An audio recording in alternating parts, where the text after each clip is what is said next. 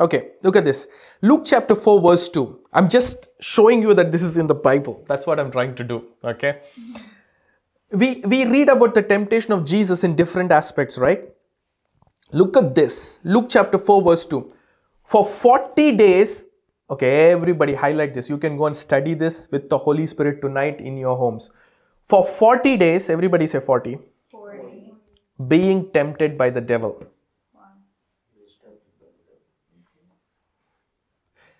And sometimes we thought it was only after 40 days he was tempted only for three things.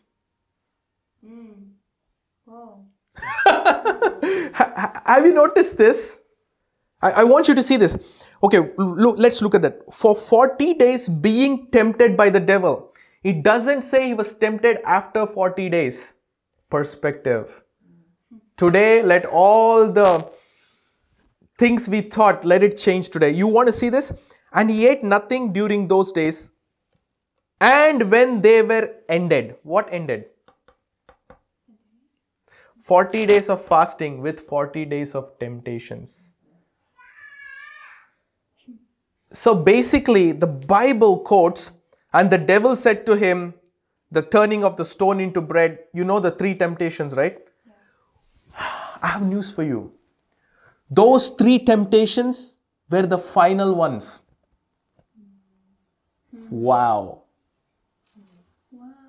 Before which, every available temptation was tempted of Jesus. So, everything that you go through, everything that we go through, everything in this world that was available for 40 days and night without eating anything, he was tempted by the devil 40 days. People of God, come on. Are, are you with me? Yes. Had you have you seen this before? It's not like have you seen it or not, but do, I want you to see it now. Mm-hmm. For 40 days, constant temptations for 40 days and night without him eating anything. He was tempted with all sorts of temptation. And after everything was over, there was no more temptations left. Ay, ay, ay, ay, ay.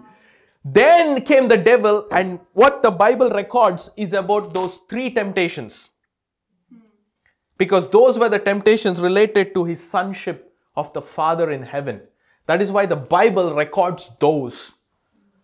But the question is now you that is why we have to relate ourselves to the principles of Jesus because he was not just man, he was not just God, but he was completely human and still he had to work through his life to receive the anointing of the Holy Spirit and the filling of the Holy Spirit and the baptism of the Holy Spirit to walk in a, such a manner as the Son of God.